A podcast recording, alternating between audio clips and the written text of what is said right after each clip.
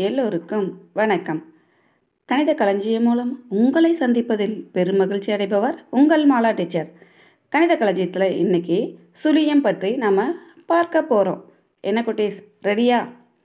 சுழியம் பூஜ்ஜியம் ஜீரோ என்ற எண்ணை முதன் முதலில் அறிந்திருந்தார்கள் தமிழர்கள். பரிபாடல் பகரும் சான்று. பரிபாடல் பாடலில் சுழியம் பற்றிய செய்திகள் இடம்பெற்றிருக்கு. பூஜ்ஜியம் ஜீரோயின் பயன்பாட்டினை முதன் முதலில் அறிந்திருந்தவர்கள் யார் என்ற கேள்விக்கு அரேபியர்கள் ஆரியப்பட்டர் பிரம்மகுப்தா என பல பதில்களை நீங்கள் அறிந்திருக்கலாம். இவர்கள் எல்லாருக்கும் முன்னரே தமிழர்கள் அந்த ஜீரோ எண்ணினை அறிந்திருந்தார்கள் என்றால் நீங்கள் வியப்படைய வேண்டும். முதலில் பூஜ்ஜியம் சூனியம் என்பன வடமொழி சொற்கள்.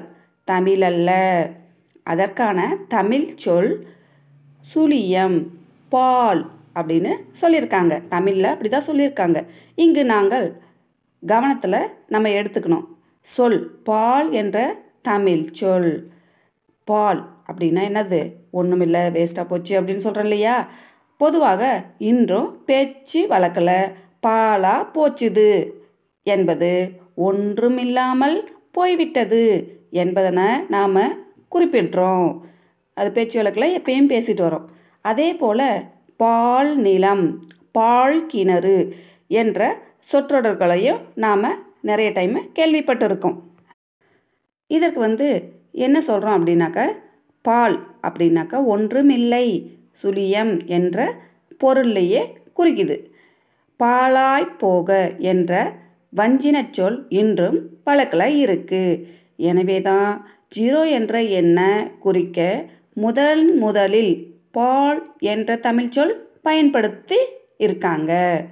இதற்கான சான்று பரிபாடலில் இருக்குது சுழியம் அப்படிங்கிற கருத்தாக்கமானது சிந்துவெளி நாகரிகத்திலேயே உள்ளது. சரிங்களா? ஒன்று முதல் பத்து வரையிலான எண்களின் வரி வடிவங்களை அவங்க கண்டுபிடிச்சிருக்காங்க. பால் எனப்படும் வெற்றெண்ணை பற்றிய செய்திகள் தெளிவாக இல்லை. பத்து என்ற இலக்கத்தை இரு அரை வட்டங்களாக காட்டியுள்ள சிந்துவெளி மக்கள் அவற்றை மேல் கீழாக பொருத்தும்போது பூஜ்ஜி என்ற வடிவம் கிடைத்ததை பற்றியும் அறித்திருக்க வேண்டும். சிந்துவெளி எண்ணின் வரி வடிவமே பூஜ்ஜியம் என்ற பால் எண்ணுக்கு மூலமானதாக இருந்திருக்க வேண்டும். சிந்துவெளி மக்களின் ஒன்று முதல் பத்து வரையிலான எண்களை தமிழ் எண்களாகவே நாம் கொள்ளலாம். சரிங்களா? இந்த கருத்து வந்து கிரேக்க நாகரிகம் மெசபத்தோமியா நாகரிகம் என்பவற்றிற்கு பொருந்தும். உயர் கட்டிடங்கள் எழுப்பப்படுவதற்கு சுழியம் ஒன்றுமில்லை என்ற கருதுகோள் தேவை என்பது அறிஞர்களுடைய கருத்து. இங்கெல்லாம் ஜீரோ என்பது ஒரு எண்ணாக கருதப்படவில்லை. ஒன்றுமில்லை என்ற கருத்தாகவே இருந்திருக்கு. வரிசையாக பூஜ்ஜியம் ஒன்று இரண்டு மூன்று போயிட்டே இருக்கு இல்லைங்களா? என எண்ணாக இல்லை.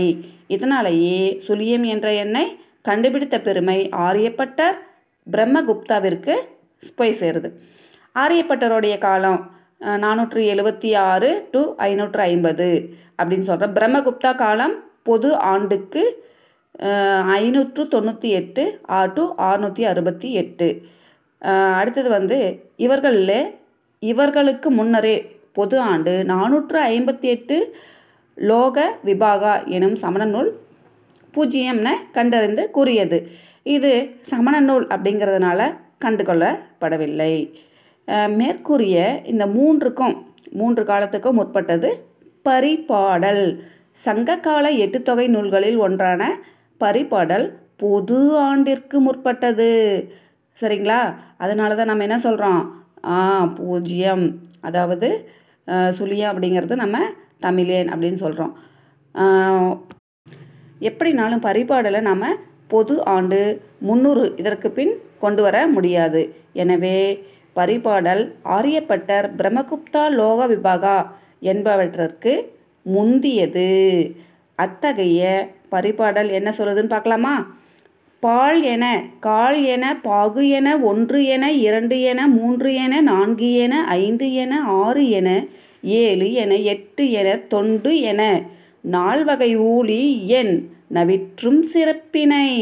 பரிபாடல் மூன்று. இந்த பாடலில் பால் பூஜ்ஜியம் கால் அரை என இன்றைய ஒழுங்கில் அமைந்துள்ளதரை காணலாம். எனவேதான் சுழியம் இதனை கண்டுபிடித்த பெருமை தமிழர்களையே சேரும். பரிபாடலுக்கு முன்னரே தமிழர்களிடம் பால் என்ற சொல் புழக்கத்தில் இருந்திருக்கும். சரியா? அதனால்தான் பரிபாடல் முதன்மையான சான்றாக நாம் சொல்கிறோம் இந்த பால் என்ற சொல்லானது பிற்காலத்தில் பூல் என திரிபுற்றது. இதிலிருந்தே புழுதி மண் என்ற சொல்லும் தோன்றிற்று. இத்தகைய பூல் என்ற மருவிய சொல்லையே வடமொழி பூஜ்ஜியமாக்கிவிட்டது. பூஜ்ஜியம் என்ற வடமொழி வேர்ச்சொல்லோ அல்லது மூலமோ அங்கு இல்லை. பால் சுழியம் என்ற தமிழ் சொற்கள் மறைக்கப்பட்டு பூஜ்ஜியம் என்ற வடமொழி சொல்லினையே தமிழர்களும் ஏற்றுக்கொள்ள வைக்கப்பட்டார்கள். பார்த்தீர்களா? பால் என்ற ஒரு சொல்லினை இழந்ததால் எவ்வளவு பெரிய வரலாற்றை இழந்துள்ளோம். ஓகேவா? இப்போ பால் அப்படிங்கிறதுக்கான பொருள் என்ன அப்படின்னு நம்ம தெரிஞ்சுக்கிட்டோமா? ஆமாம் ஓகேவா குட்டீஸ்? நாளைக்கா வேறு ஒரு தகவலோடு உங்களை சந்திப்பதிலிருந்து விடைபெறுவது உங்கள் மாலா டீச்சர். ஓகே பாய் குட்டீஸ்.